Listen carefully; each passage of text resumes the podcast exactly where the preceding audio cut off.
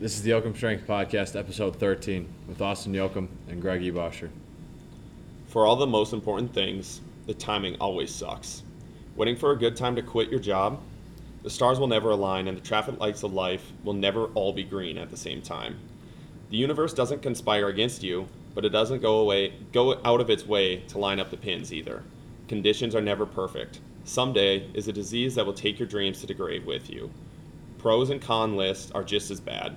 If it's important to you and you want to do it eventually, just do it and correct the course along the way. So that's a quote from um, author and podcaster Tim Ferriss. Tim Ferriss, you've probably heard of him from a couple of his different books that have hit the New York Times bestseller list um, The Tools of Titans, The Four Hour Work Week, The Four Hour Body. And um, because of these books where he's just kind of gone in and researched various topics like success and health and fitness and um, optimizing your work schedule, he has been given the nickname the human guinea pig. Um, he's definitely somebody worth looking into, and he's also a Princeton grad, and he is also our guest's favorite author. Um, so our guest today is someone who we played football with in college. He's part of the UST family. Um, I mean, when I saw this kid run around for the first time, I was a freshman. I thought, man, this kid's smooth. He uh, he, he looks good out there. He's a good football player. He's one of the original members of Yoakum Strength. He's a PGA Golf Pro, which means he does not compete on the PGA Tour, but we will explain that later. Um, and he is also an expert in everything fasting, which listeners of the podcast know I appreciate that.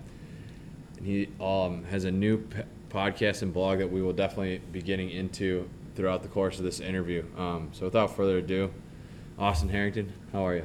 Good boys, how we doing? Good, Freaking pumped good. to have you on the podcast finally. Oh man, I'm just excited to be here with you guys. I know Yeah, Yoke, man. we talk all the time, so this is really awesome to sit down here with you and been waiting for it for a long time. Yeah, like like, like Greg said, uh, Austin was one of like the first people on the Yoakum Strength program that wasn't like wa- wasn't one of the first guys I trained in person. He was one of the first online people. And do you remember how that started? Yeah, yeah, so I had checked out your stuff and I reached I reached out to you and one other of my close friends and was like, I've been doing the same type of training for a while, very golf specific stuff, and I'm just kind of looking for some guidance and more of a golf specific detailed program. And then we just kind of got to talking and see what we could do and went from there. Yeah, and I, I just, he reached out for a golf specific program, and up to that point, I had only done like football and like meathead lifts. I was like, oh hell yeah, like we, we got a challenge here. Like this this is gonna be awesome, and I just totally dove into that rabbit hole of how can we improve this? Like how can we improve this sport? Now, have you ever played a round of golf in your life? Never. Uh, tomorrow, tomorrow, I'm going to Top Golf for my first time swinging a golf club in front of people. I Tomorrow. probably we shot we probably should hit the range before that.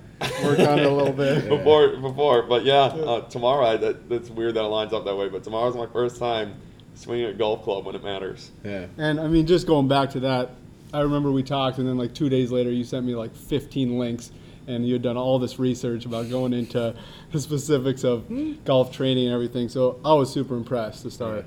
Dude, I remember that too because you were posting it all over your social media pages. And how do you how do you train someone for a sport you never played before? And you were going in on the research for it, and I was, I was that hyped me up. That was pretty cool. Yeah. yeah one of the coolest things i got from that was um, i researched a bunch of golf stuff and all the golf stuff brought me to a bunch of breathing stuff and all the breathing stuff brought me to a bunch of pitching stuff and then we tied it all together into golf with the stuff that the pitching stuff taught me and basically how a pitcher needs to control his mechanics and be the same every single time and how they go about that training it for breath because the reason we do it this way is because there's a way more strength conditioning knowledge out there for baseball players just because baseball in america is Huge. huge, Uh, so being able to take that same concept of how do we write a strength conditioning program that allows the athlete to perform their sport to the best of their ability and Mhm. what they need to do is almost the same thing as a pitcher they need to repeat a same action consistently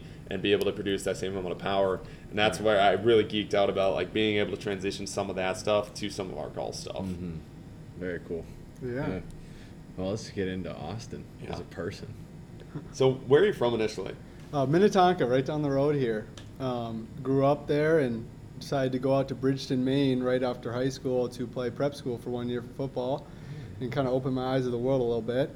And then came back, played uh, two years at St. Cloud State, played football over there, and then decided that um, I probably wasn't going to play in the NFL, as I kind of thought that my entire life, but didn't have the habits and routines that would get me to that point. So wanted to come over to UST more for the education sector, and ended up over here. Yeah. Okay. So that was what was drew you. It wasn't football originally that brought you to UST. It wasn't. It was more the education. I mean, I definitely want to play football. Great Yeah. school, great Yeah. program, and uh, had an amazing experience. But it was more the education piece of it. Was there something at St. Cloud State that, like, how was that?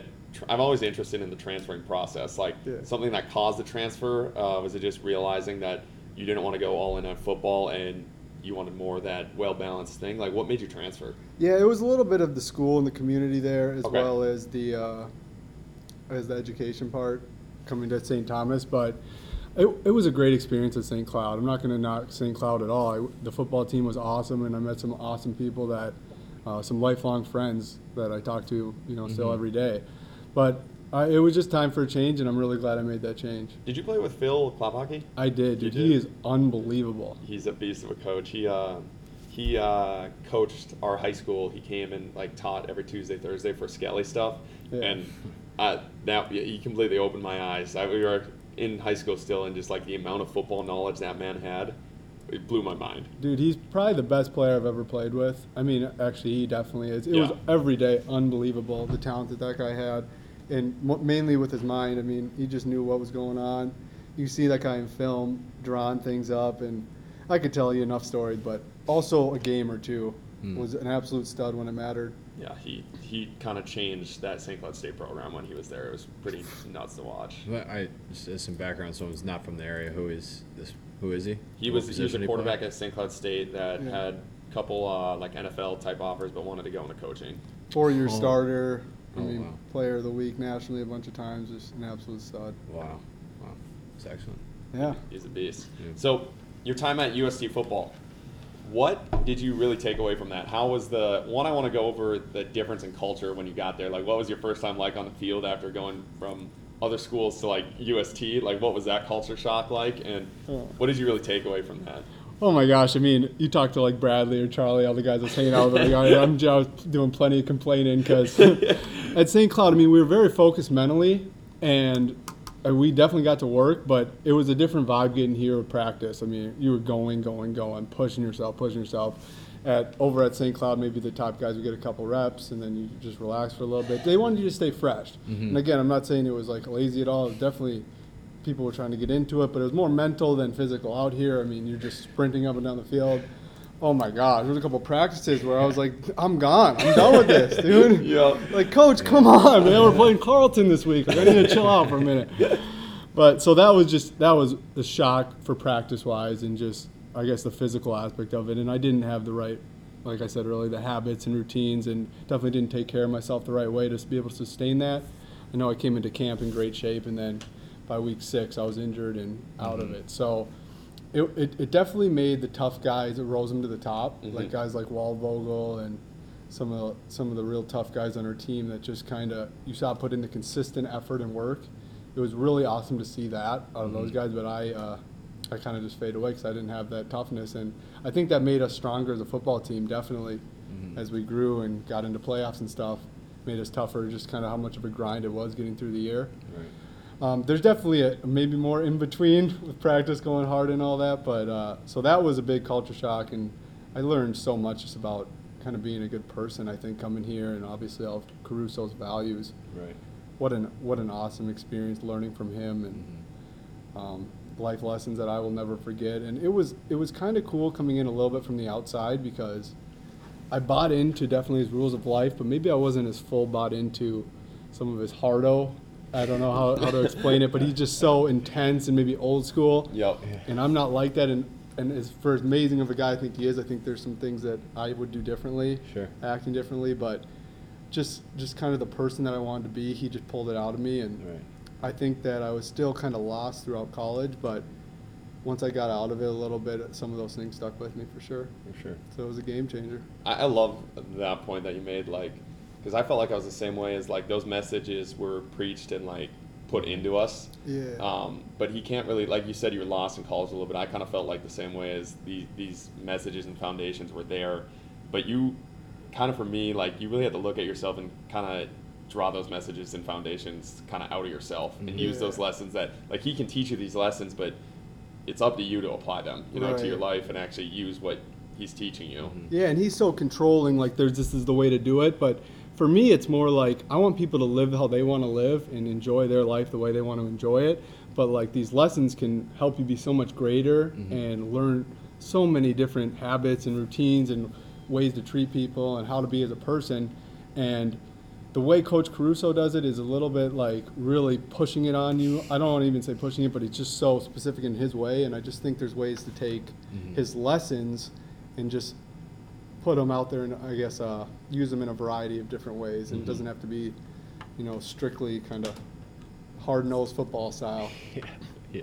There's no doubt. Um, I love how you said that because after being out of it, I've been out of it for two years now, and oh, that's crazy, a year and a half, and um, it's on you to carry forward the lessons, and you have to put them forward and put them into practice as best as you see fit. Um, like you said, like the intensity of it.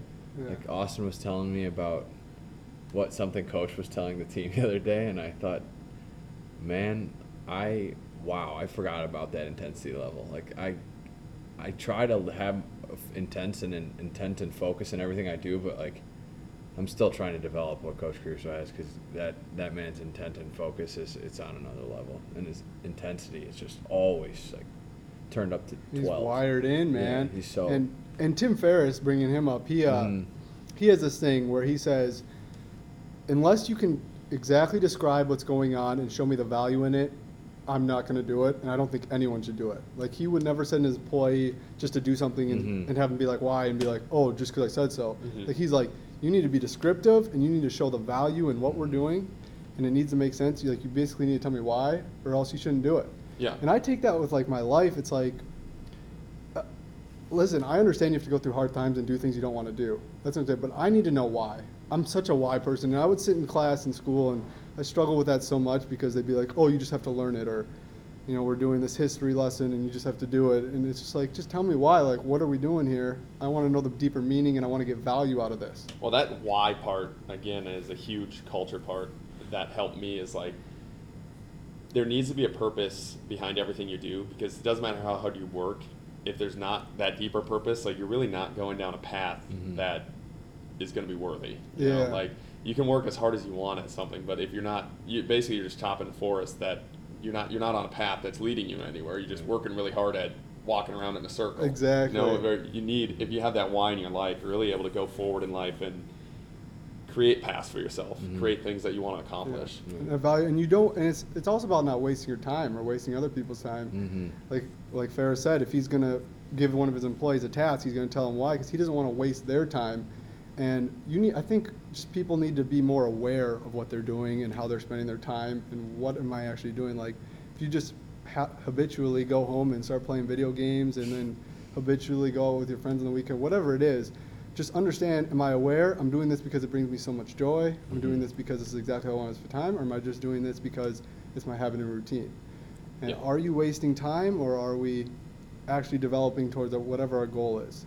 I, I love that point of just like you said because I think a lot of people can get stuck in the like routine of just they've been doing this for so long and they just like those minutes add up. Yeah. Like, oh my gosh. One one of the biggest things for me was like cutting video games out of my life. Like, and it sounds so silly, but what I did was take a look at my why in my life and my goals in my life, and I cut out everything that didn't line up with those. You know, Yeah. like I looked, I laid out my whole day of what am I doing at all parts of my day, and which parts are leading me closer to what I want this company to become and who I want to become, and what parts aren't. And then it was as simple as for me realizing, wow, like there's these five hours of my day that I'm doing something that I don't need to be doing, Yep. and just cutting them out and realizing like, yes, maybe they're enjoyable, and yes, maybe I can do them every now and then, but they're not leading me closer to the goals. They're not leading me closer to the man I want to become. Yeah, you just create awareness. The first step to change is always creating awareness, whether it's your health, what are my health habits, creating awareness, like you said, around where am I spending my time to get to my value.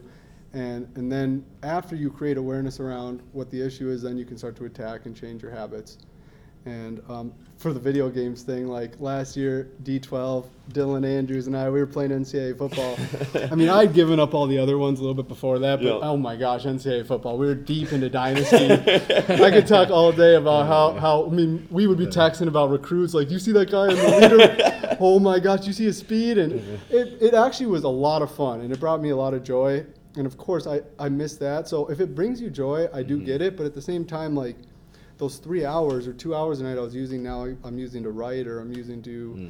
I maybe have my full day and then I can just kind of sit and st- spend some time with my family or friends or mm-hmm. whatever. So there, maybe it does bring you joy and maybe it's awesome, but you got to think about what really is purposeful and what's really bringing you fulfillment in what you're doing. Mm-hmm. Yeah, and that, I think that again goes back to your goals. Is what's what is your what is your path right now that you want to lay out? Is your path for joy and that happiness and that little bit of time there, or is your path for purpose and meaning, or is your path kind of a combination of both? And if your path is a combination of both, maybe you do both, but maybe that purpose and meaning, maybe that main goal you're trying to accomplish takes a little bit of a hit, but you're all right with that because in your in your heart of hearts, that's what you want to do. That's the path you want to take. So Right. it takes a little bit longer. Um, that was one thing that I realized like I'm all right with not having that little bit of joy and going all into this. And I think you've kind of done the same thing. It's like just attacking this and going all in in the moment right now because we have so much time to be able to do it. Yeah. And then when we want to come back full circle to that happiness and joy, we can do it. Well, we have that meaning and purpose established. Exactly, and and all great productivity, like you're going to put work in, but you do need times of recovery. I Yeah. mean, recovery and times away are so important to kind of regroup, obviously. But for me now, instead of playing video games, it's going and maybe playing cards with my friends and having a couple glasses of wine and just like talking and Yeah. joking and laughing, or you know, going out to the golf course and playing golf with them, or just something meaningful, like maybe going out to dinner where you're not like staring at a screen, but like this is in this recovery time, like I am going to actually spend time with the people I love and just kind of relax, doing something more a little more meaningful. Yeah, so you're growing kind of you kind of get the best of both worlds there. You're using that recovery and you're gaining as a like you're growing as a communicator. You're growing as a person. You're helping other people grow in their life. Right. Hmm. Absolutely. Yeah, you're optimizing your recovery time. That's something I've. It's like you cause you have to have recovery time, but you just have to actively take steps to make it. Like this is something I felt like whenever I I stopped playing video games a long time ago, and because whenever I would play video games, I didn't I wouldn't feel rested after I was Yeah. done. Like I'd play video games after a football game in high school, and like because I wanted to rest and relax, but like the day would go by and I'd sat there for five hours and I didn't feel rested at all. Like I didn't feel like I had done anything proactive to make myself feel better. And, and I mean, but then like you said, like uh, we're have a couple glasses of red wine, maybe watch a good, fulfilling movie, like a whole good, wholesome Yeah, movie. something you, know? you can Yeah. learn something from. Right, yeah. yeah, yeah. And I mean, dude, uh, same way for me. I was Yeah. playing video games in uh, in college throughout football season, Yeah. and all of a sudden you look at the time, it's like 2 a.m. Yeah. It's like now I just got five hours of sleep and Yeah. didn't recover at all during the middle of the season. And I, I was so prone to injury, not taking care of myself. So just just Yeah. bad decisions. But the time it's fun, man. You're having fun. Like, Yeah. dude, I love video games as much as a nice guy. Trust sure, me. For sure. No doubt about that. Yeah. Play 'em for hours. Right. Uh, so with this, I want to talk about the, a little bit of the transition because this this is a little weird for me for going from that UST like culture and like going after to uh, the the golf world. Yeah. How was that transition for you, and what really kind of drew you to it? I mean, I think the culture change was honestly the easiest. The hardest was the game because I'd only played golf casually my, my whole life until I went into the business, and my game was not in any good shape. I mean, I could barely break 90 when I first started, but I think the culture was uh, pretty easy to adjust to. I got I was really fortunate with who I went to uh, the course that I went to work at. Uh, it's just owned by one single guy. He owns two facilities, and he's also the, our head professional or manager.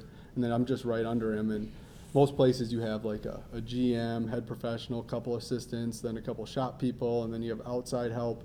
And in my course, it's just like this guy, he's running the place, and then we have two assistants, myself and someone else, and a couple outside guys. So it just went into a place that really felt like I could make a difference and really immerse in a culture that was more like home feeling, mm-hmm. kind of small business type feeling, and then just the the things I've learned all my life of football and with Caruso of just being a team player and the way to treat people, And I mean, you're going to the golf course, guys. We're not reinventing the wheel. You got members coming in, you're smiling. How's your day today? Yeah. Checking people in, going out and giving lessons, just kind of making sure the facility's running. And So, so like something I want to get at is, what did you study in college? uh, entrepreneurship. Entrepreneurship. So you were, you graduate from university and you don't know what you're gonna do, right?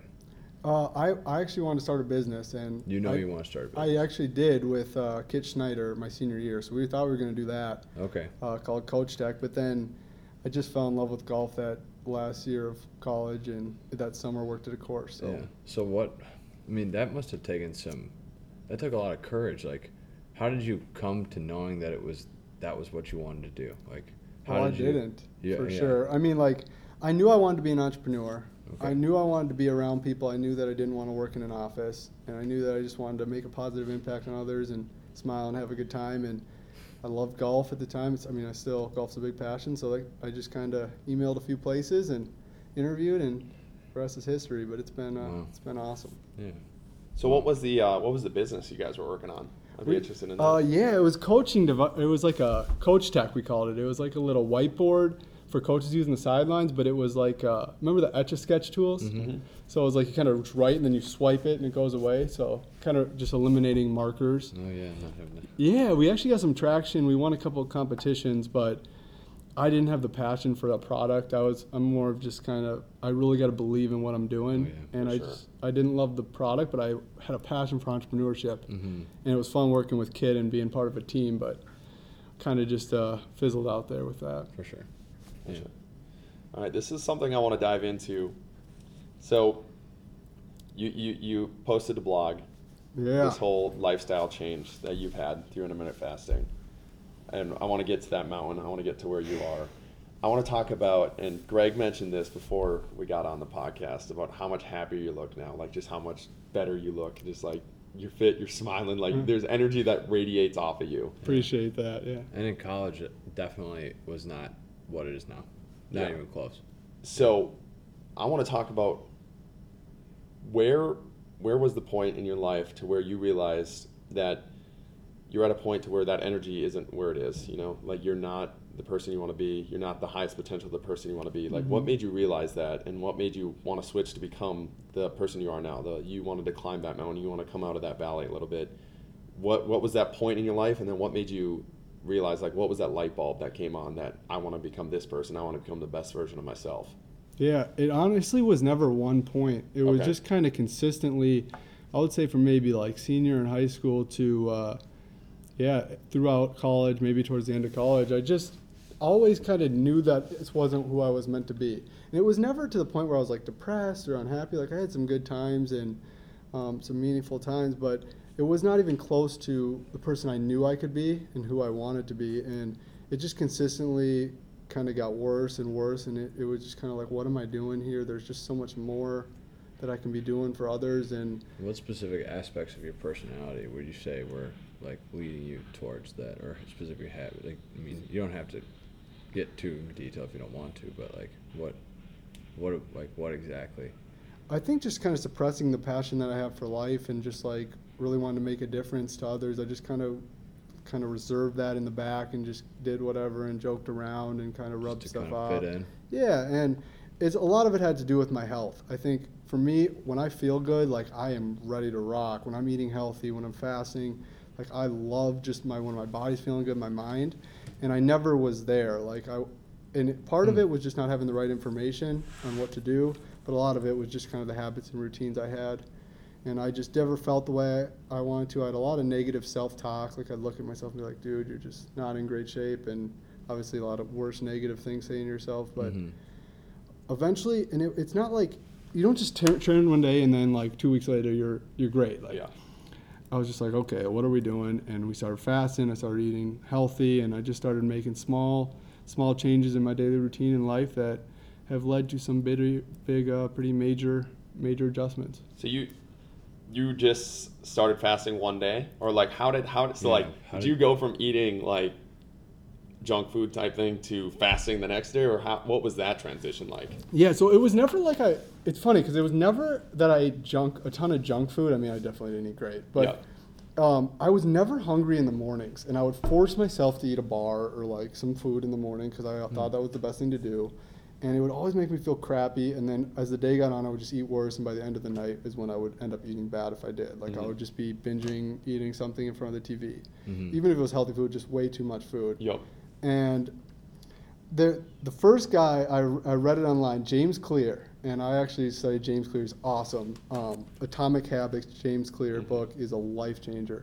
But I started I saw an article on fasting from James Clear, so I was like, all right, let's give this a shot. I got like three or four of my buddies, were like, dude, what do you guys think? We're gonna try this, and it was like so simple. We were totally doing it wrong. Like I wasn't even fasting technically. I'm sure I was having like sugary drinks or whatever, but I just wasn't eating Yeah. and it was like 12 hours where I wasn't eating. But we just kind of started there, and then slowly over time, it started to feel better, and I just kind of started to dial in. I just learned, and I think I think about two years ago, so maybe a year after experimenting and started dialing, it, is when I just had gained this um, this hunger for knowledge, and then I just started studying all the top fasting experts. Like I know Greg, you called me an expert. I mean, I don't consider myself an expert on fasting at all.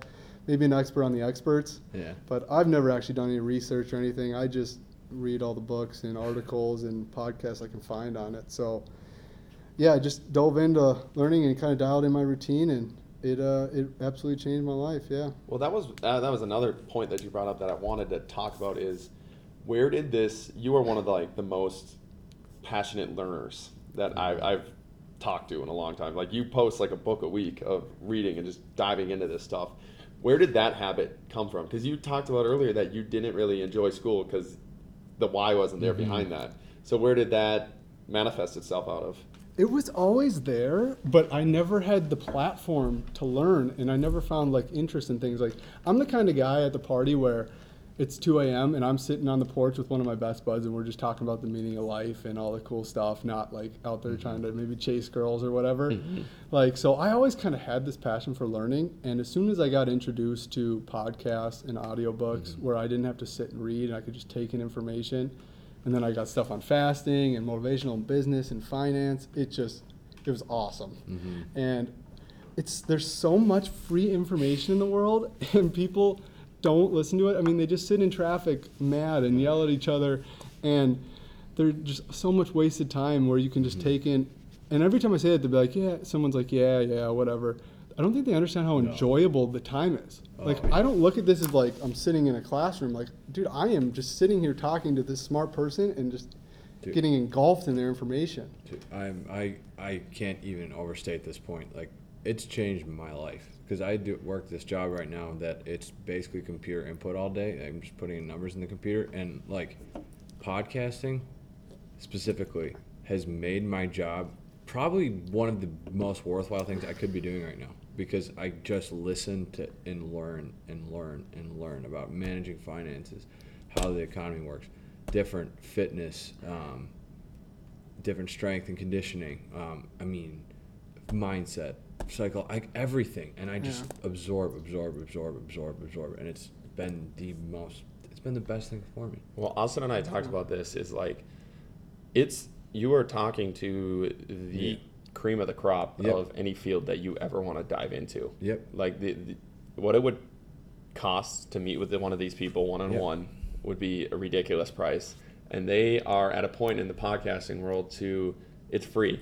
Yeah, right now, it's you know, free and like information. free with the top people that you would pay tens of thousands of dollars to have to talk with this person one on one, to have a meeting with this person one on one for an hour and a half, and you get this information for free, and it's just you get to absorb all this like you're flying the wall. For like three hours. Yeah, and most of them are just because they want to help people. Like most most of the people I listen to on podcasts, I mean, it's all free. Like you said, free information. They know this. They know that they can make money off this stuff, and a lot of them are just putting it on for free because they want to help others. Mm-hmm. And that's what it's about, man. Sharing positivity and trying to share knowledge, and that's kind of where my platform wants to go with just sharing sharing knowledge and trying to help impact others. Because when I grew up, I was given every opportunity in the world from my family, which was awesome, but I didn't have any knowledge. Like when it came to nutrition, my mom was mm-hmm. making like mayo wheat toast sandwiches. She thought that was a healthy snack or whatever. Like so much processed dinner, and I just didn't know anything. Mm-hmm. And I just want people to at least have the opportunity. Like I'm not looking to give handouts. I'm looking to give a helping hand if you want to learn, Right. then you know we can give you the knowledge to make the ch- choices and change yourself. But no one's going to do it for you. Yeah, and that's that's that's a big thing that I love about you is like, this is what I do with my fitness world too. Is like you want to teach a person how to fish, not to fish for them. Like when, Exactly. once once they start fishing for somebody, that all as soon as you're done fishing, they have no idea what you just did. They just got the food there. You know, mm-hmm. like they just got the product. If you teach that person how to fish for the rest of their life, they can positively affect not only themselves, but hopefully they can teach another person how to fish. You know, like they can trickle it down and make the world a better place, one person at a time. Yeah. And I think also too, like seeing people who come to you. There's a lot of people who like. There's a lot of people who want help. Well, a lot of people who say they want help, but they don't actually really want to take matters into their own hands. And like that's, as you guys, as people who are have a following, like you guys can't literally do it for people. All you can do is provide them the tools. You know, eventually it, it falls on the individual. I mean, in my in my estimation. yeah, to, to take that step. But again, as part of that extreme ownership thing, if, if they're coming to you, like your job is to Yes. help motivate them and help For push them through that path. For You know, sure. like again, you can't do everything for them, but to your best ability, you have to be able to help them. Like Yeah. you have to teach them how to fish. Yeah, teach them how Yeah, to teach fish. them how to fish. and I honestly don't even know if I know how to fish, but I'm just sharing my experience of what I can do and what I've learned from from top uh, the performers I've studied. Yeah, and you, you you say it that way, but the what how much knowledge you dive into when you are being an expert of the expert is almost I mean that's being an expert yourself. and what's really good about you is like you're the expert of the expert, but a lot of times these experts aren't able to communicate very well to everybody to where you can be kind of that middle ground of you have all this knowledge and you're able to communicate that and being a communicator is a huge part of mm-hmm. how this whole thing works Right. Yeah, I mean, I, I do agree, and I, I like I love the quote. It's um that the best the best teaching experience is through real world personal experience and a mountain of science backing it up. So I, that's totally what I agree with. Mm-hmm. If I'm going to learn from someone, I really want to see it out of them, and I need their experience. Like if someone's going to teach me how to be fit and in shape, they better be fit and in mm-hmm. shape, and then they better have some science on why they're doing it. And that's something that's so great with your programs, Austin. Is like I can see you in great shape, but then you have all the detail and all the science behind the programming, which is fantastic. So I just think it's so important to live live what you speak. You know, I'm I'm huge on getting up early in the morning and kind of elevating your morning. My my favorite person probably in the world right now is Robin Sharma. Well, that I don't know. My favorite the person I'm following, and uh, he wrote this book, The 5 A.M. Club. And to anyone out there, if there's any one book that you take away from any of my stuff, it's to read or listen to The 5 A.M. Club. It's a uh, he was a top business executive. He was a lawyer. He was absolutely on top of his field, and he gave it all away to become a monk. He uh, he wrote the book called The Monk Who Sold, or the uh, I think it's the monk who sold it for. Or, shoot, I'm losing the title right now. Um, something who sold his Ferrari. Anyway, and uh, then he just kind of teaches top. He teaches top executives and business performers and athletes, and he just mentors them. And that's what his job is right now. And he wrote this book, and it's all about owning your morning, doing a kind of going through what your why of life and what's the purpose, and uh, elevating your life.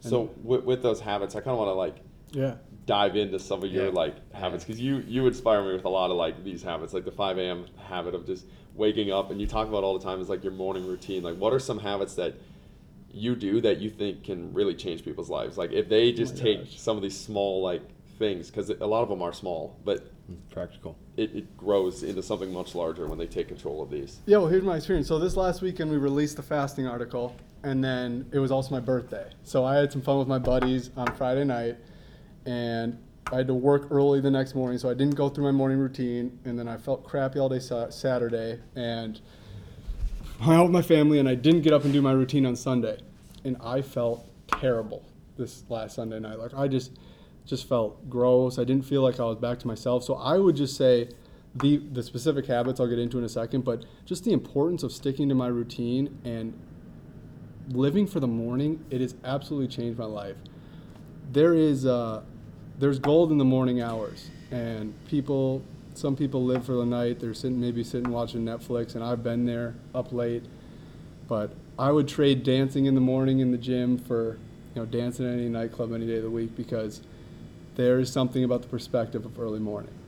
So my right now my routine is all, well man, with with golf season ramping up, I have to be at the course at seven. So the alarm goes off at about four ten, and we start with uh, just quickly get up, brush my teeth, and then do uh, reflection and gratitude. Just 20 minutes of journaling, just total free flow. I'm not. It's not anything structured. You're not trying to like make it look good on the paper or anything. It's just total thoughts, negative, positive, anything.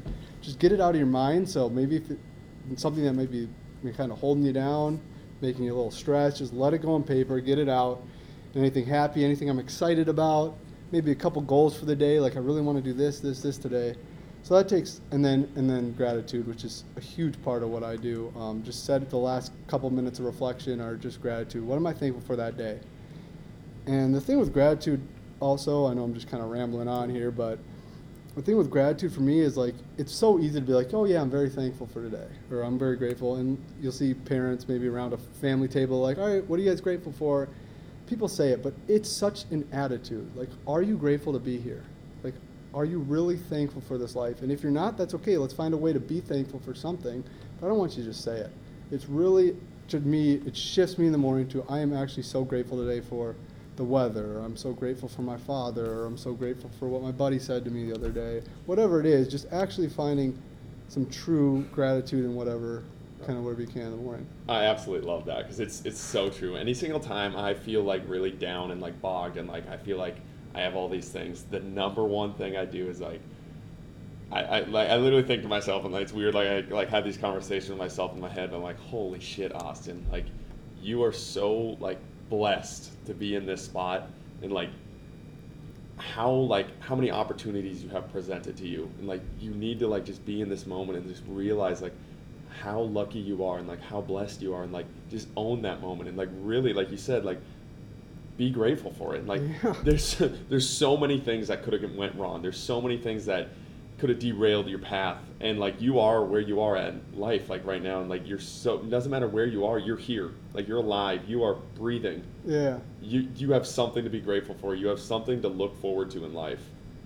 That is, dude, that's awesome. and just And own it owning that moment. It's That's what it's about. I mean, we could talk about mindset all day. I love your David Goggins stuff about mindset, but like, the mind is everything. What do you say to yourself? Like I said earlier, the negative thoughts I would say to myself that we're just so, so terrible. And now, if I have a bad eating day or something, like those negative thoughts aren't there anymore. I still feel great about myself. It's just a whole shift. So, the mindset is key with gratitude. But so we'll, we'll finish up gratitude. It'll take about 20 minutes, and then we hop into pliability.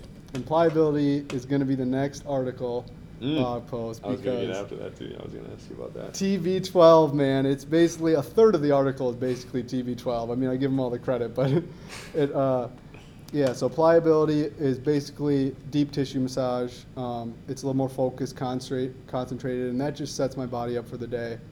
I feel loose. I'm maybe a little stiff when I wake up.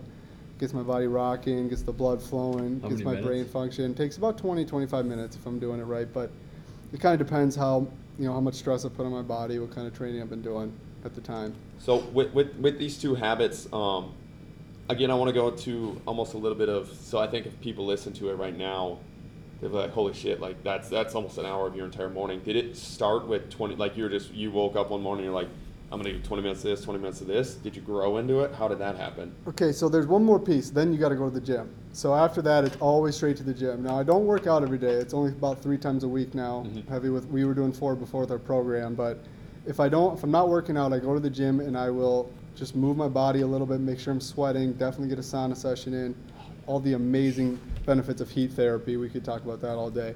But um, sorry, what was the original question? Um, just talking about building how, how, how you built up these habits. Uh, just talking about how I think if somebody looks at this, they're like, "Holy shit! Like that's almost an hour of my morning already." Yeah. What did you start off? You just woke up one morning and decided I'm gonna do commit an hour to this, or did you build up into this, or how did that go about? That goes back to Robin Sharma and the, that book. He, uh, it's called the uh, Victory Hour in the Morning, the 20 Okay. 20 20 method. And before this, I had heard a couple different um, of top performers that I followed about talk about how important it is to set a morning routine. And I didn't have any structure. I kind of learned a little bit from each of them. And Robin Sharma calls it the 20 20 20 method. and you'd have to get really dive into it in his book. But the first 20 minutes are reflection. The second 20 minutes are growth, where you just kind of listen or read or whatever, make grow as a person. And the, or I'm sorry, the first pocket, the first 20 is fitness. First thing he does is sweat. I do it last just mm-hmm. because it's so specific, our program. First is the first 20 minutes for him is fitness. Right out, out of bed, just because of all the mental and physical benefits just mm-hmm. sweating has for your body. It's not even about like getting fit. It just releases dopamine, blocks cortisol in your brain, you know, the stress hormone, and just gets you ready for the day to think clearly. Then the next 20 minutes are reflection, and the next 20 minutes are growth. So it's workout, 20 minutes of reflection, 20 minutes of growth. He calls it the victory hour, and and then once I heard that, I kind of dialed it in. I didn't really dial in my routine probably till I don't know what is that six months ago now. Okay. Was that all through self experiment? Like you like realized what was working for you, what time limit was working for you, like what you liked? Did you grow into it? How did that work? Yeah, and uh, it, it definitely all is. It's different for everybody, Yep. and it's it's hard to actually adopt because you have to do stuff in the morning. Like you have to change and get ready, and you might have to travel somewhere or whatever. So it's hard to really dial it in. But um, for me, just with my golf specific program and trying to get a fit fitness workout, it wasn't didn't make sense for me to do it 1st I needed to kind of get my day going, and I always do pliability before I get into a workout or golf, just to get my body feeling mobile and ready to rock. So uh, those two things w- kind of work the best for me, and then go to the gym. So it's it's a little bit different than his method, and I know there's so many different ones, but it's just really about owning the morning, Yeah. setting intention, and creating a creating a plan for the day. Yeah, we, we talk about that all the time. Is like one of the biggest things that changed my business was making my bed in the morning. It's just Ah. literally every single morning, just waking up and like I'm gonna own this part of my life. Like doesn't matter what else is going on around me. Like all this chaos, all these things, like all this negative energy. I can wake up and I can do one thing that I control completely. Nobody else controls this. I wake up, I make my bed, and it's it's one of the things that was the very first thing that set me on the path to where we are now, like our trajectory. So I think that's awesome that you mentioned like just Yeah. just own certain parts of your life, and when you own certain parts of your life, it grows into other parts of your life to where you own your entire life. Like life isn't happening to you, you're owning it.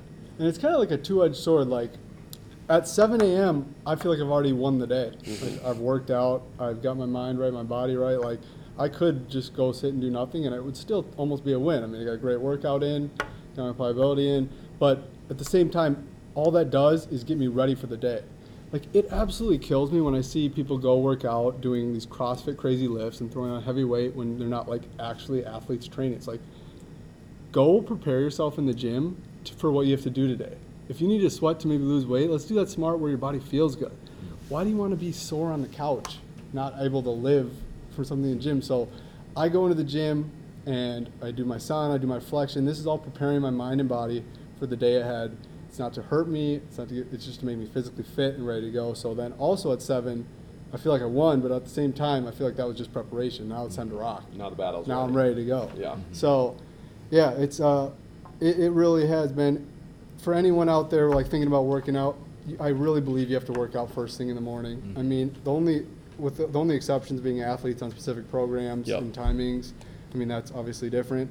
But if you're just the average person looking to work out and sweat, the mental benefits of getting up and working out and sweating, just just for feeling and creating a mindset is uh, super important. Well, the one part I love about the, the waking up part is like every Monday I post uh, a video. It's like 4 a.m. every Monday, I wake up, post uh, a video, and every single time I post it, Austin comments on it and he reacts to it. So like I wake up and I'm like, all right, I'm not alone. Like I got somebody, and like one, it, it's motivating to me. Like I have somebody pushing me. Like I have somebody there with me, and it's like I'm not alone in this battle. Like I'm not. I'm not in this darkness, like just going at this alone. I'm not the only one waking up here. There's other people trying to better the world, trying to really like take advantage of this day. And every single time you respond, like this morning, you sent like the, the like the fire emoji, like yeah, Let's this is go. awesome. Like I love is, when you go this is Goggins. sweet. And I was like, yes, like he's up, like every single time without fail. It's awesome. It bumps me up, except for on the weekends when I'm when I uh, hang out with my buddies too much. But no, that rarely happens. I mean, I work in the weekend, but yeah, dude, that that's awesome. And we gotta go, we gotta dive into your sleep because how do you not sleep? That's something I've been struggling with because sleep is a natural cure for a body and so important. And I don't get enough sleep. I mean, I I try to get to bed early, but I don't. How do you like? See, this is something that, that absolutely has shifted for me. Um, when I was a football player, my, my main goal was to be the highest level football player I could be, which meant going to bed at 9.30 or 10.30 every single night. And getting my eight out like religiously to where I would get very mad at people if they messed up my sleep schedule because I knew how important it was for me to be an elite level athlete.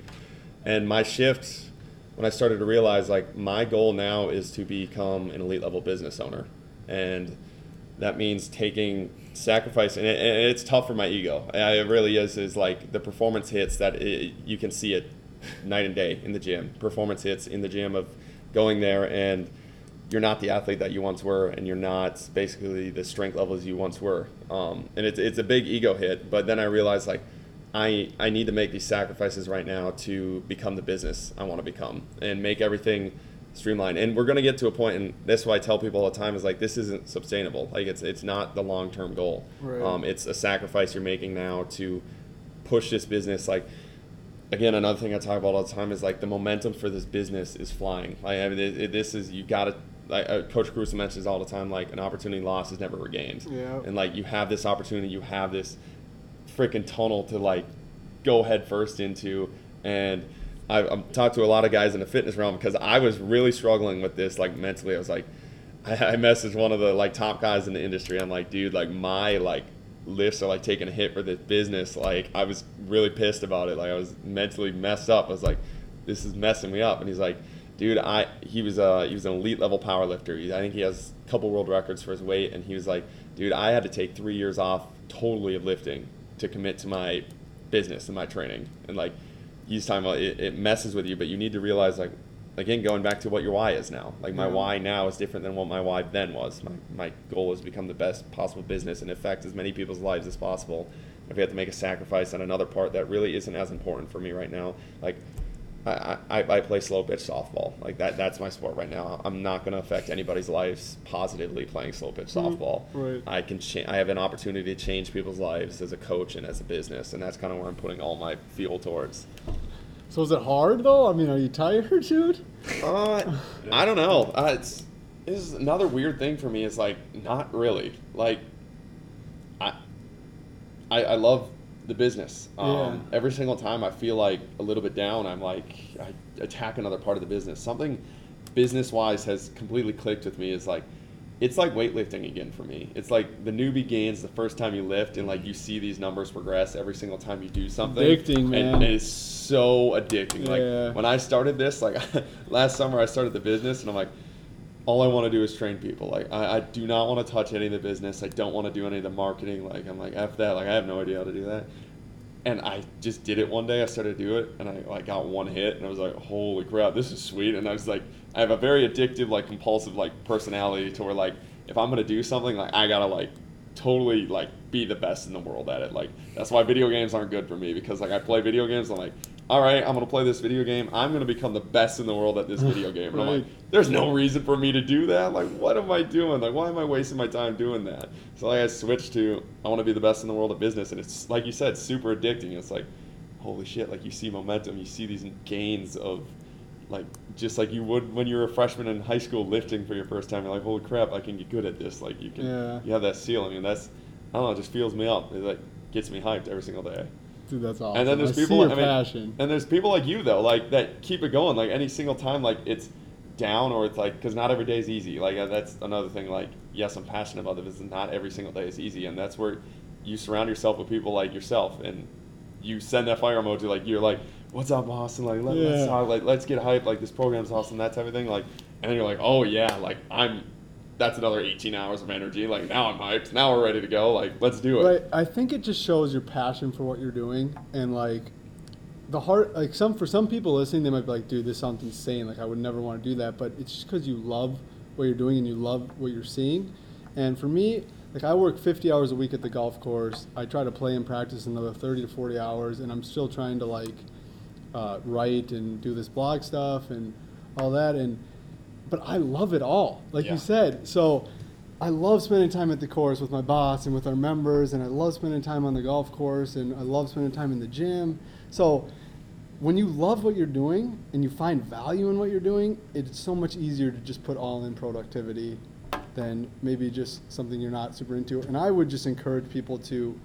I know not everybody knows what they want to do, and I get that, but just try new things, try different aspects, and and find what you love because, like I said, I was never super down in the darkness, but there was so much more than the life I was living, even though it was a pretty decent, pretty decent time in college. Like even if everything's going solid right now, you think there's more. Like there's so such a beautiful life out there. Like go for it all. You only get one shot. Yeah, and Jordan Peterson talks about how it's people kind of live their lives in two ways, and he says most people live their lives with their eye covered, and he basically says they live blind because it's safer to live blind. It's safer to live in that realm of I'm not becoming the best version of myself, but as long as I don't look at the best version of myself, as long as I don't look at who I could become, it's all right. Like I'm, I'm feeling good. Like as long as I don't have to look at that and I don't get down because I know I could become this. Right. And then there's people that like you decided like I'm gonna open this eye and holy shit, this is scary. Like this is a scary world. I'm nowhere near the potential I could be. I am nowhere near the person I could be. I'm not affecting as many people's lives as positively as I could be.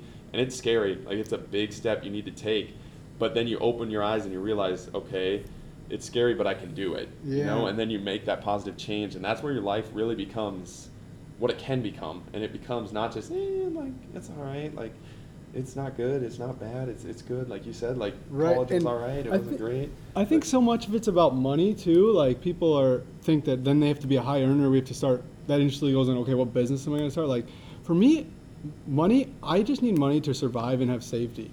And like someday I would like to start a family, so I'm starting to plan and invest that way. We could talk about investing books. I've just been diving in, but um, just I'm all my value right now is for personal growth and impacting others. I just want to learn and grow as a human being, and like that's where I get these productivity. It's not really about money. So whatever it is, I know societal expectations may be different, but come up with a plan. Like some of you have student debt, some people have a family to look after. Like obviously there's circumstances you have to take care of, but once you can come up with a plan, do you really need that extra car or that lease or that vacate? Like what what do you need to be doing right now with all the extra money? Yeah, and that was one of the one of the really cool things I read that made sense to me is like, what is your currency in your life right now? Like, what do you value? Like, Yeah. i- i- is it money or is it like knowledge? Is it connections? Is it growing as a community? And like really figuring out what do you value? Like, what in your life do you value? If it's money, like that's all right. Like that's your value source. But if it's not money and you're just doing that because your parents are telling you you need to make that money, hmm. then like let's look at what your value source is and how can you achieve that value source? How can you grow in those connections? How can you grow in that knowledge base that you want to grow in? Yeah, and let's not make money evil either. I think money's awesome. Exactly. Especially people make money. That's great. I'm not. If you can make money doing something, I, I would rather have all the money in my hand because then I can push it out to the places I want to do to impact others. So, I mean, making money is fantastic, but what is your goal for making money? And and you know, does it need to be whatever you're doing? Does it need to be a revenue driver? Maybe like like some people think it might be. Yeah, I, I love that point. I, I actually just wrote a blog on it. It's like basically like the bullshit behind like I don't do it for money. Yeah. And like, if you want to become like my thought process here is like if I want to become the best coach I can possibly come in and if I want to affect as many people's lives as I possibly can, like I it, you need that money. Like you need that source Yeah. and what you do with it. Like I think that's an important part of what are you doing with that money? Are you buying that extra car? Are you buying stuff you don't need? Or are you using that money to maybe funnel for me, funnel into the gym so I can make a bigger gym so I can bring more people in so I can positively affect more people's lives and create that circle of your life? Or are you using that money to kind of your own selfish needs and Yeah. feel that ego a little bit? Tony Robbins says like exactly what you just said. He says that stuff all the time, uh, just about how how money brings him more value, and money magnifies who you are. It makes the good people better, and it makes the worst people worse. You know, the bad people worse. So, again, don't make money evil. Making money is fantastic. It's just, uh, are you passionate about the way you're making your money? Yeah, that's a freaking awesome point. I, I'm, I'm like geeking out about that. That's a really good, because I think when I started as a strength coach, like I, I tried to make money evil just because I really didn't understand that point at all, and like it's kind of opened my eyes to what you said is like, i as long as you're a good person, um, that money's gonna help you. Like it's not gonna corrupt you. What I was kind of seeing is corrupt people get money, and then I'm like, oh man, it's making you corrupt. But I don't, I don't like you said. Yeah. I don't think that's the case. I think it's it, you're the same person. It just amplifies your voice basically with that money. If you're a good person, if you've built yourself, you've built that foundation. All that money is going to do is provide a fuel source for you to spread that love and knowledge and positivity. Yeah, you look at guys like Adam Thielen and Ryan Engelbert who are doing really well. I mean, they're spreading a great message, and I love to love to see that message. I gotta geek out on this book I just read. It's Chris Hogan, um, Everyday Millionaires, and you don't have to be a high earner to build wealth. And I really always thought that, not just before him, but maybe more a little more recently. Um, and he went in and he studied 10,000 millionaires uh, in the world. 66% of those millionaires have not made more than $100,000 in a year. So the thought process where we have to make a ton of money and be a high earner to build wealth for ourselves. I mean, if you there's so much information out there and books and stuff that you can read. Just if you are investing and living below your means and kind of living the right different ways, you can definitely build wealth without being a super high earner. Now, obviously, there's debt in circumstance. I understand. I'm a single guy with very low, actually no debt from college, so it. Uh, I'm in a, obviously a great opportunity that a lot of p- other people, because of the circumstances they are in, aren't don't have all the opportunities that I do. So I totally understand it that I have this awesome opportunity. But what I'm trying to say is, you can make a plan and you can do it because other people have done it. And in this book, he just goes through story and story and story of people. Change your mentality, and you can save and make it happen. So you're talking about making that plan, talking about going forward. You're talking about your future. Uh, you just started a podcast, a blog, and you uh, did a. Yeah. Do you want to call it a podcast? What? What would?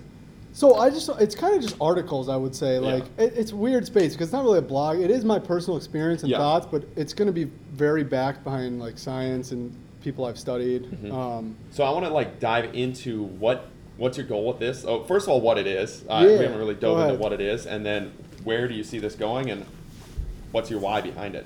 yeah so it's uh, we call it AOG Life of Passion my sister and I are starting this business and two of my best friends are going to help along with the business aspects two really smart guys and we uh, we just want to create a place of positivity and knowledge and sharing. I my ideal like on Instagram right now, my thing is community. There's all there's blogger and all this stuff. Like I really just want to build a community of people who want to learn and grow and share positivity. Like that's just the ultimate goal.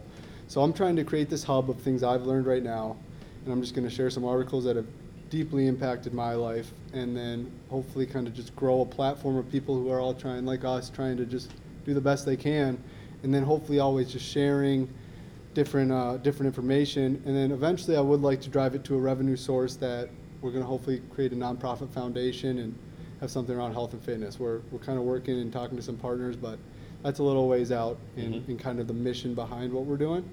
And any revenue right now, it's all just you know obviously free and just sharing my thoughts and everything that's experienced me because my, my one of my main whys and goals in the world is to shine a positive and inspirational light on the world around me and I just want to share the knowledge that I didn't have when I was a kid. It's like I said, I've I've give, been given every opportunity that so many people haven't been given, and hopefully, you know, the things I learn and continue to grow and learn will can help them change and Yeah. make a difference. A really cool thing about this is Austin started talking to me about doing this almost like three months ago.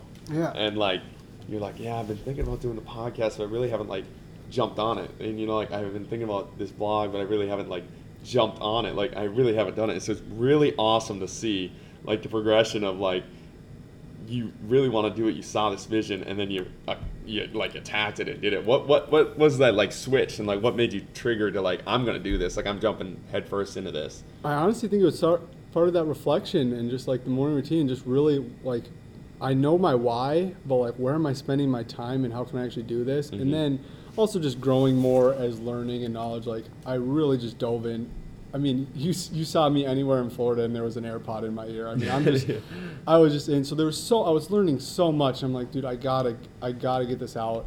And then my experience, had, especially with fasting. I mean, I had just been feeling so good, and it had been it had been really life changing. So uh, that I just thought, you know, if I died, like in my head, in my crazy head, I was like, if I died in three months and I had this article out, and hopefully some someone someday could find it, then you know that would be good enough for me. Like I Mhm. just, and that was pretty much the basic principle. Like I just gotta share this, and once I release this, man, I, I'll tell you what, I have been just uh, living on a cloud, man. I've been so happy since it's been out. Just hearing some of the responses and the feedback, just so grateful for what everyone's been saying, and it just.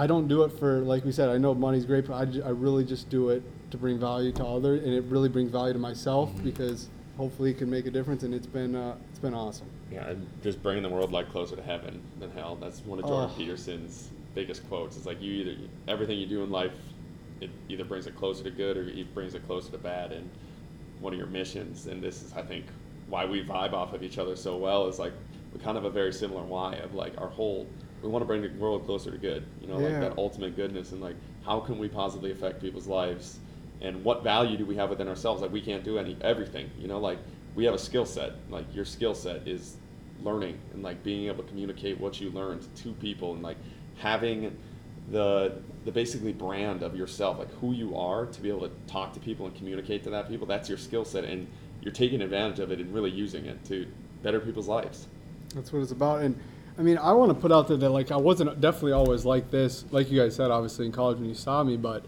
I mean, man, I it's been a 180 from from high school and college, and I think it's really great that I had those experiences because it's not like I was a bad person. I Yeah. felt like I was still trying to be a good person, and and there was definitely a lot of mistakes I made, and definitely some things I very not proud of growing up. But you learn and you grow, and I think just the most important piece is just becoming a genuine person because like if we were sitting there talking about this and spitting this out to people about positivity and then we go back there and we're talking negatively about other people and you know just, just throwing shade or whatever just not living the life that we're talking about that is to me just being a fraud is just as bad as it gets Mhm. and just actually living out that mission and just being genuine in it like is is so important Well, I think that's what allows you to succeed and like be able to communicate this because it's truly who you are. You know, like coming up with content and coming up with things you want to tell people. If it's really coming from who you are, like it's not easy, but it it flows from you. You know, like that energy flows Mhm. from you, and it's you want to communicate this message so much because it's positively affect your lives, and you it's you. Like it's totally you and who you are, and you want to be able to communicate to that people. To whereas if that's not who you are, if you're faking that, like one, I think people can tell. Like I think Yeah. people's bullshit meters are pretty high. Even if they want to shut them off for a little bit, eventually they they know like they can see that's not who you are. And then two, it becomes way harder because you get caught in this trap of that's not who I really am. You know, Yeah. putting this up, but that's not deep down who I want to become and who I am. For sure, and I think like your immediate following, like when I post something, maybe like, like the 20 closest people I know, they're instantly replying. I think that just kind of shows the type of person you are. Like the 20 people that actually know you and see you and communicate with you, like are they really backing you and do they believe in this mission, or are they like, oh, I don't know about him. Is that really what he's about? And I think I've the community of my close friends and stuff have just been so support, supportive and awesome that it just kind of builds that foundation of like this is who I'm supposed to be, Mhm. and having that flow, and you can kind of tell some circles, you know, who's really real and who's maybe not. Yeah, and I think that, real. that that circle is really powerful because it can hold you accountable to being that person. You Yeah. know, like surrounding yourself with like like me, surrounding myself with you and surrounding myself with like people like Greg and all those type of people is like just holding myself accountable. Like I see you doing this stuff. I see you taking those steps. If I'm not taking those steps to positively affect the world, then I'm not helping this community. I'm not helping you grow. I'm not helping myself grow. And it, like it for me it's been powerful like the more people i surround myself that are like you the more people i surround myself that are go-getters and like entrepreneur type people like they're really trying to change the world the easier it is for me to understand myself and like realize like all right other people are doing it like dude like you can do this you Yeah. can help people Just gives you a little more validation on what you're doing and Yeah. absolute belief. and, and it again the, the accountability thing is huge too is like because if you're not if you're not going after it they'll like i expect you to call me out basically i expect greg to call me out if i'm not living my life the way i'm supposed to be living it and i think that's one thing is like i don't almost like i feel like i don't want to let you guys down like i don't want to let that community down of positivity you know like i don't want to bring that down i don't want to bring Yeah. people down Oh man, negative vibes, dude. There's no room for it for me. Like if someone's being negative, it's just I used to real. There was this guy I worked with in Florida, and he was uh, he just had a he was a really good guy, and he's native, and I tried so hard to maybe try to help him or like get off and like talk to him, and it just would bring me down. It would really bring my mood down. So Tim Ferriss says he he has this one strike rule. Um, he's like one time he's like on his blog posts and stuff. His his place is like a house, and I actually put this in my post too. If you start causing a ruck, ruckus and you know start throwing my stuff around, you're out. I'll invite everybody in, but you get one strike and you're out. There's no negativity. So at this point, it's like if there's negativity or whatever, you're gone. I mean, it, there's just no time for it. Mhm. It's uh, it's really on the and and it's not this fake positive. You don't walk into the room like hey, rah rah. It's not that. It's just like, are you smiling? Do you have a good intention? Do you have a good attitude? And like, are you trying to make the situation better, or what kind of attitude do you bring? Well, I think that uh, it comes down to like you have your foundation set so well that it's it makes sense. Like you are not going you value yourself and your time enough that you're not going to put up with that. Basically, I think a lot of people are stuck to where they don't value themselves enough to get that out of their lives because they're able to put up with it and they don't value that time. Right, and and fortunately for me, like all my really close friends and family, they're all very positive and encouraging. So I, I can imagine having somebody close to you that's negative that you like obviously love or like, and that might be super tough. So obviously I don't know how to fix that, the ways you can go, but yeah, for me it's just been lucky and outside of my immediate friends and family, you know, bad vibes are gone. That's, uh, that's awesome. I love it. One thing I want to dive into now is the programming and the training. Yeah. And talking about giving them a little bit. So this is the Yoakum Strength podcast. So we've dove into a lot of life and that type of thing. But what about training specifically golf wise that you think that people can take away from this if there were golfers that they're listening to improve their game? Yeah, absolutely. I think it's the rotational, anti-rotational stuff that we've done, Mhm. and just the focus of building, you know, low core and core strength, lower body and core strength. Um, I mean, just the detail behind the things that you put into has been unbelievable, in my opinion. I watch all the videos on, you know, what we're doing, and he, you, you link a video for every single exercise, which is awesome to see somebody do. And I just think the the transition to actually my sport um, is pretty cool. Just the different rotational and power movements that I do for the golf swing.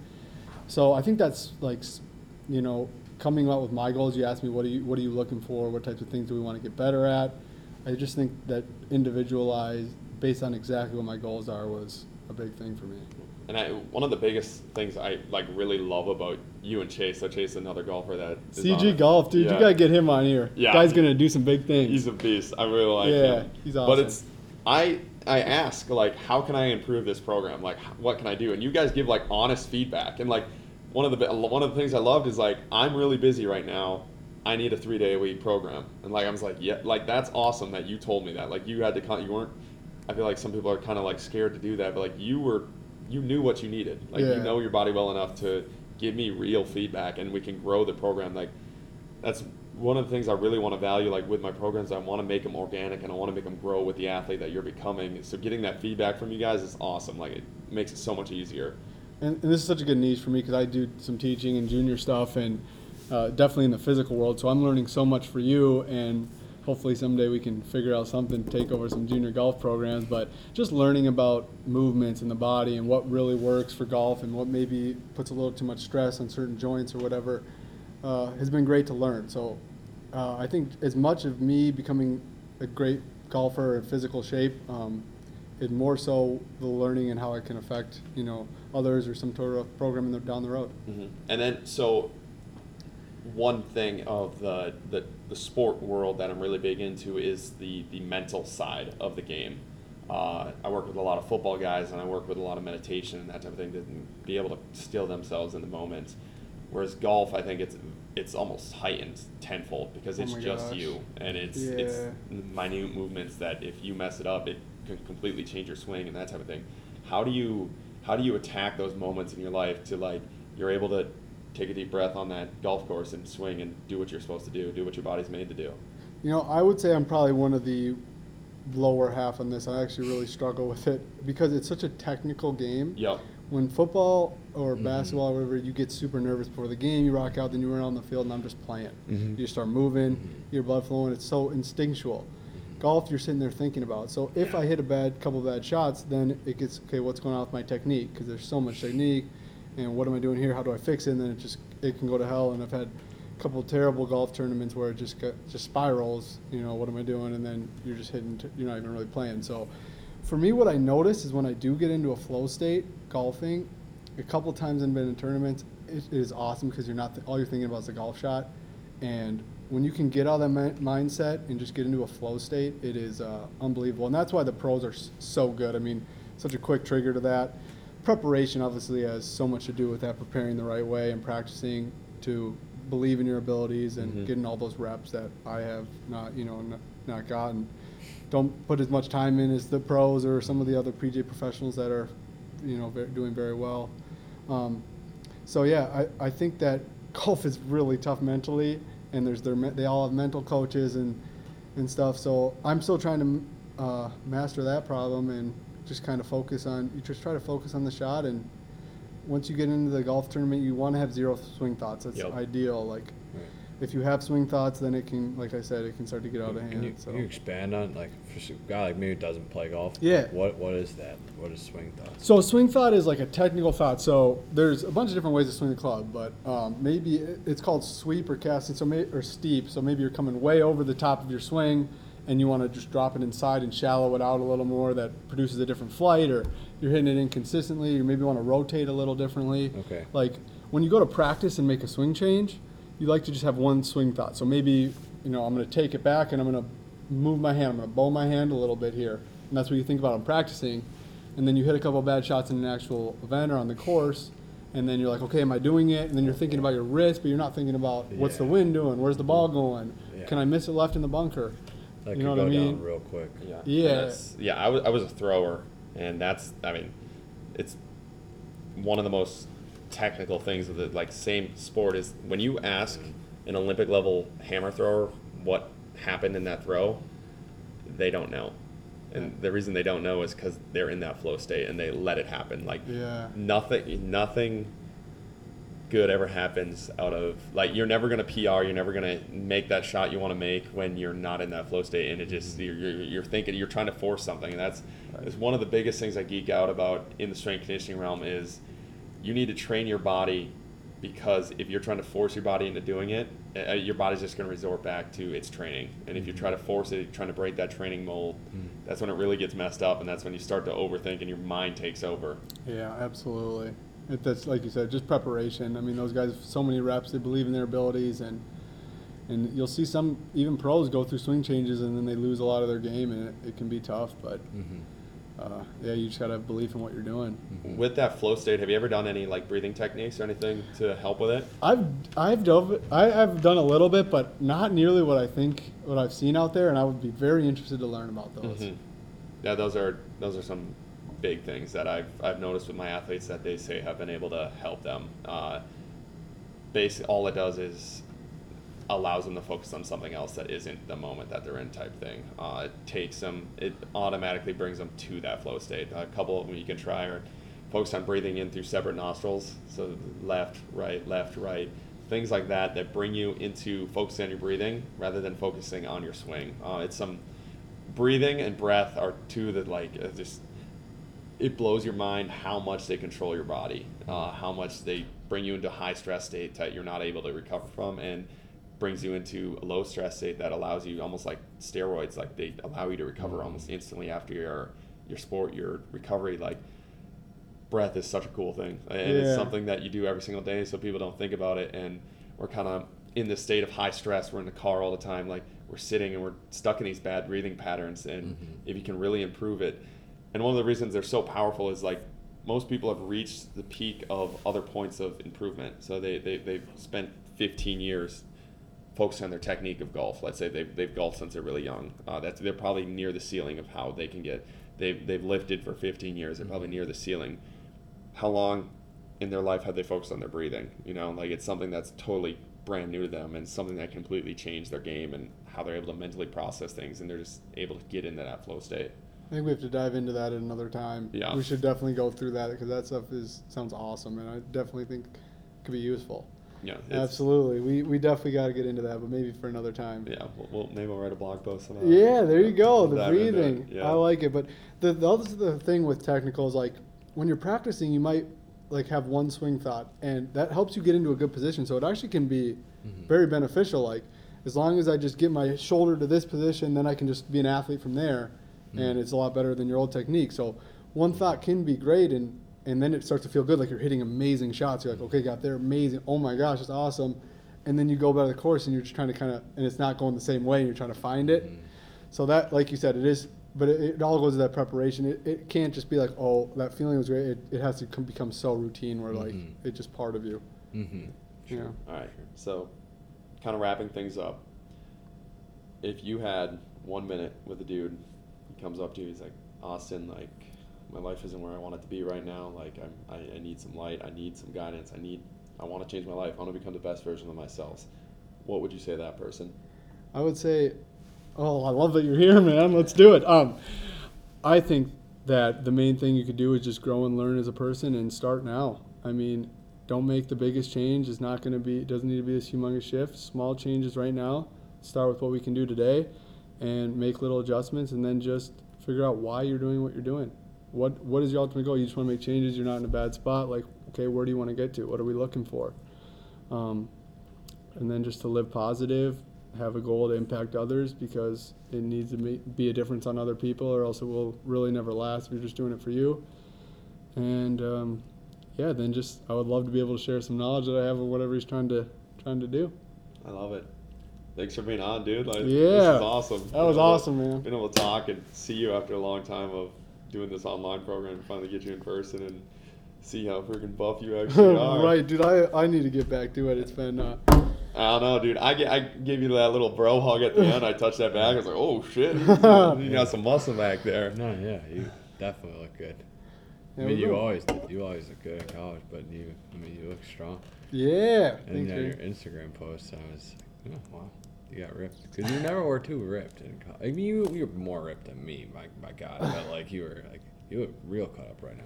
Well, uh, I mean, it, I just had that extra layer of fat. I think um, my size, like muscle size, was pretty similar, but Yeah. just kind of cut it off and then gained real strength. I've never been this strong before, but Yeah. I think with fasting, it all comes down to how much you're eating. You know, Mhm. how, how much you grow. But I think I, I've grown a lot of strength necessarily without a lot of size. I'm Mm-hmm. so much stronger. I just haven't put in the calories and maybe fully grow the Size, size. Yeah, Sure. but feel a lot stronger and just comfortable. Like I said, the negative thoughts, even if I have a bad day eating or whatever, the negative thoughts aren't there. Just feel feel good about it. Yeah. What life. Yeah. Wow, dude. Thanks for being on. Thanks, guys. Yeah, thanks good. for thanks for coming, Austin. Yeah. Um, well, we got to do our update. Yeah. Now we got to update people on life. So, Greg, what's been up in life? What's what have you been been up to? life? What's been up in life? Um, I got asked this at a party the other day. So, what have you been up to? And I had to pause and think. It's like, hmm, been working out a lot, playing my guitar a lot, and working a lot. And I think all of them are very good things. Um, I had another big moment. I was listening to the Jocko podcast last week, and similar to what we were talking about, I really wanted a chance to bring this up, but I'm happy I have it now. You were talking about just being grateful and how you journal 20 minutes every day. I have similar practice. I wake up in the morning and read the Bible, and I try to just list things I'm grateful for. And it had been very negative for like the last couple weeks. I don't know why. Um, I just couldn't really muster up any true gratitude in my heart. And um, I listened to a podcast about a the son of the most famous Marine in the history of the Navy. Um, his name's Chesty Puller, and his son's name is Lewis Puller. And Lewis Puller had the polar opposite experience in the Marines. Like his dad is the most legendary Marine ever. Um, Lewis was killed and like, or no, he wasn't killed. His legs and almost his arms were blown off in his first battle in Vietnam, and just battled through a life of alcoholism and divorce and drug addiction, and and um, it was a hard, heart wrenching story, man. And it was four hours, and I sat through the whole thing, and um, something just in my soul felt right to do it, and I. And after, I don't know what it was, but like it was a really rainy, shitty day, and but after I was done listening to the podcast, I just had an inner sense of peace and calmness. I was just so thankful for life, and I've just been able to really carry that forward, and it's been really good. And I just feel real good. Um, training, my uh, just having an attitude of gratitude has been a thing I've really tried to work on last week, and then uh, training's been great. Went off programming. Last week, right? Went off programming last week a little bit for one day, and just You're looking good, hit a man. three. Thank you. Yeah. Appreciate it. Yeah, hit a three rep max on the front squat. And I'm supposed to wait like another four weeks to do that, but uh, I blew out of the water or whatever I was able to do before, which is sick. so I can't wait to see what. You're kill him. the last, last week of the last week of this phase, correct? This phase, yeah. Yep. Yeah. And we, we yeah. start a new phase on Monday, so that'll Yeah. be pretty fun. Yeah. With Yeah, I gotta get you my edits. What I want. You've been smoking it. You're kicking my ass. yeah. Um, it's awesome. Job? Anything new on that new. round? Nothing, new. Just uh, hammering away at the self-authoring program and um, reading, and no, nothing there yet. I gotta get something cooking. Love Yeah. it. What about you? Good. Finished up testing last week with boys. Mhm. Freaking crushed it. It was it was really awesome to see their numbers. Um, Fun to watch. it was just really cool to see the culture and just the mindset shift of these guys. That like get a little belief in them. Um, it, it was so cool to watch. Just these guys totally commit to a program, totally just buy into somebody that's young and coming like with me. Like they could have said shut up basically, but they didn't. Like they, they put their egos to the side and they really just bought into the program and it showed. It was really cool. Um, Thursday we meditated in the pool, and that, that was an interesting Really? interesting practice. Yeah, we had a couple guys doze off, um, so it was it was cool though. It What was, do uh, you What do you mean? uh, you we got we got them all floaties and just Oh, floated on the really? Yep. So we 10, 10 minutes of meditation in the pool. Oh, wow. Uh, it was awesome. They said they really enjoyed it. They said it was like a totally different like feeling. Like they just heard the waters. We had uh, all the swim coaches talk to me. He's like, I have never seen 90 guys be controlled like that. There was it was dead. It was so cool. It was 90 guys in that pool, just Wow. dead silent. And just all you heard is the water Yeah. swish, and you had 90 guys floating in the pool. Right on, It was it was such a cool like thing. Good I was idea. like, this is awesome. Like this is really cool. Um, and the, the gym opens up next Friday. It's, Get it on. Wow. It's it's a it's a lot of moves going on. Um, going around everywhere, Facebook Marketplace, picking up bars, and picking up equipment. Uh, my goal with the business is the biggest thing I learned from a lot of the top guys in the industry is start as small as possible, uh, and don't move out, don't move on, don't borrow money until you have to. Like you absolutely have to. So that's I'm kind of embracing that, and I'm super excited. Next Friday we're just gonna open up and dominate, and Dominate. I'm really excited. Online business is booming right now. I don't know what the momentum is going. I don't know what happened last week, but last week was a big week there. Um, so hopefully that continues to go. It's a really good fuel source for the in-person stuff, Mhm. and just being able to see the results from the people is it's been really rewarding. It's been Any awesome. Any clients we want to spotlight? Ooh, spotlight some clients. Well, so for testing wise, I, I want to spotlight some like Mhm. Dawson, uh, Dawson. Rademacher. Um, Beast. So this is a dude that last year at this time was benching like 245, wasn't taking care of his body, um, just kind of living life as an average dude. And uh, last through the last year and almost basically a year, Yep. he's just completely committed to changing his body and his belief in the system and just buying in. And just like he benched, uh, what was it like Three fifty-five. Was Three it three-? I think it was 355. Okay. Uh, it was it was like a hundred pound gain. It was just ridiculous. Dude is shredded. He has traps to his ears. Um, kid kid uh, quit uh, bouncing to because it was messing up his sleep schedule. Like uh, just completely committed to this team, this family. It was it was really awesome to see just somebody completely 180 on their life and just.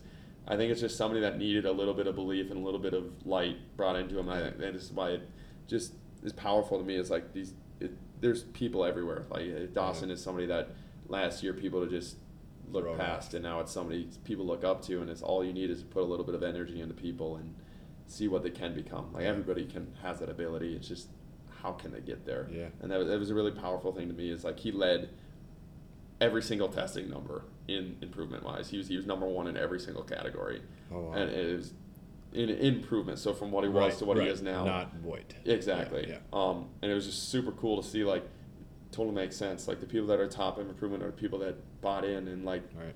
committed to changing their life for the better, not just becoming a better athlete, but they changed who they were as a person. So Yeah. really cool to see. Sure. It's awesome. Yeah, I do. Um, how about my sister said anything? No, no, your sister hasn't said anything yet. She's supposed to get a new phase next week. We'll see if she's actually following up on that problem don't know. I'm gonna have to fucking keep her accountable. Yeah, well, it's on me. We'll have to get after her. Another Yeah. cool thing we started up doing, we started doing Anatomy Tuesdays. So Oh, that's yeah. with Mark Amick. That's been really cool to do. Um, Yeah. Really start to study the body piece by piece again and like dive back into that stuff. And it, it's been entertaining. It's been like getting us out in front of the camera. And like we want to look back, like Mark and I were talking, like same thing with this podcast. Like a year from now, we want to look back and be like, what the fuck were you doing, dude? Like you guys sucked at this. But like, we're doing it, like we're getting after it. And that's the Yeah. only way to improve is like, Mhm. it's maybe it's not beautiful now, but in a year, if we had started in a year, that we would be at the same point we are now. So why not just attack it and do it? So I'm really looking forward to the growth there. Sure. Excited. Yeah, for sure. I'm excited for that as well. Super interesting for uh, meatheads. Um, in closing, want to make sure you follow on Instagram. Um, Austin Harrington, what is your handle? Uh, it's at a Harrington eight, At a Harrington. the eight. number eight. And Yoakum? And that's where we can find the blog and everything. That is, yeah. So there's, it's right in my uh, bio there. There's the link to the fasting article, and you can check out the website and everything. Just, just love any feedback. Send me a DM or an email or whatever. I, I always love hearing uh, any questions or anything. I really, I really feed off that energy. So, please uh, contact me if you have any questions, and please check it out. Sure. Awesome. Yoakum, your Instagram handle Uh, at Austin Yoakum. at Austin There Yoakum. you go. Um, support their buying a program. There's a link on the Yoakum Strength Instagram page there, and um, they'll take you right to the website. You can contact Austin directly. You can also contact Austin through cell phone if you have his number, or through Instagram messaging. Subscribe to the podcast on iTunes. Go to ghostfit.com for your apparel needs and all things Yoakum Strength, clothing wise. Um, real high quality material. Um, very comfortable and affordable. Um, and then RBT for your band training needs. Resistance band training is run by our friend Carter Schmitz, his father. Um, the man is like 60 and he's has an eight pack. He's absolutely ripped up. It's pretty fun to watch. Um, he was up here training at St. Thomas a couple of days ago, and the guy knows what he's talking about. He lives it. He preaches it. As we talked about on the podcast, you don't want to follow people who don't preach and live what they're saying. Um, he absolutely does. He's got the best bands in the business, and they're way more affordable than Rogue or Elite FTS or wherever else you can buy bands. Um, and that's it from my end. Thanks for listening. Keep chopping wood.